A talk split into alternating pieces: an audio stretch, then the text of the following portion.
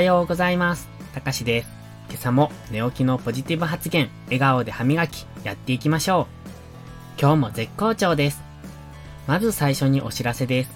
ツイッターでもスタイフと同じように日常のちょっといいこと、こんな考え方をすると人生幸せになれますよって内容を発信しています。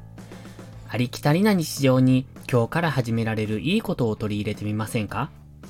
フォローしていただけると喜びます。ぜひ一度ご覧ください。それでは本題です。今日は結果じゃなく家庭を褒めてあげようというタイトルでお話しします。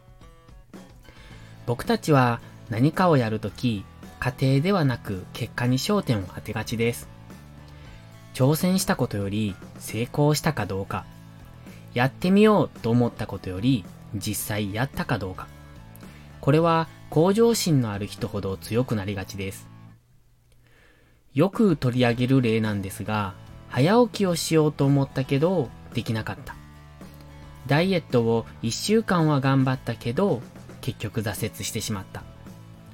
これらはどちらも結果だけに焦点を当てています。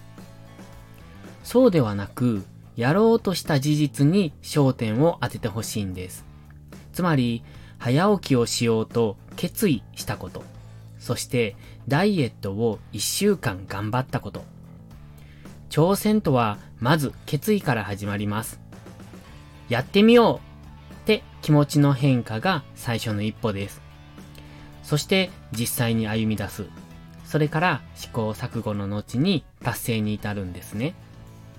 ですので、まずその決意をした自分を偉いって褒めてあげてほしいんです。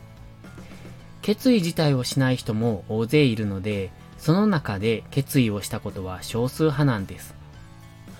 そう考えると、自分の今いる段階が自分が思っていた以上に頑張っていることに気づきませんか？だからその頑張りを褒めてあげる。いつもいい結果が出るわけではありません。そして成功なんてものは何度もやった失敗の末に得られるものです。一回の成功に対して何度もの失敗をするんですね。結果ばかりに焦点を当ててると、その失敗の部分ばかりが強調されてしまいます。それって後ろ向きなマインドになりますよね。僕もこれはよくやりがちです。現に今も治っているわけじゃないんです。なかなか難しいですよね。でも、結果じゃなく家庭に焦点を当て、やろうとしている自分を褒めてあげてください。100点を目指す必要はありません。それよりもマイナス点を取らない方法を考えるんです。つまり、自分を上げることより下げないことを意識する。で、結論です。自分を下げないためには完璧主義をやめる。これですね。これが今回言いたかった結論。少し肩の力を抜いていきませんか？そんなに頑張る必要はないんです。だって今十分頑張っているんだから。今の自分を承認してあげてくださいね。それでは、いいことから始めよう。今日も元気よくいってらっしゃい。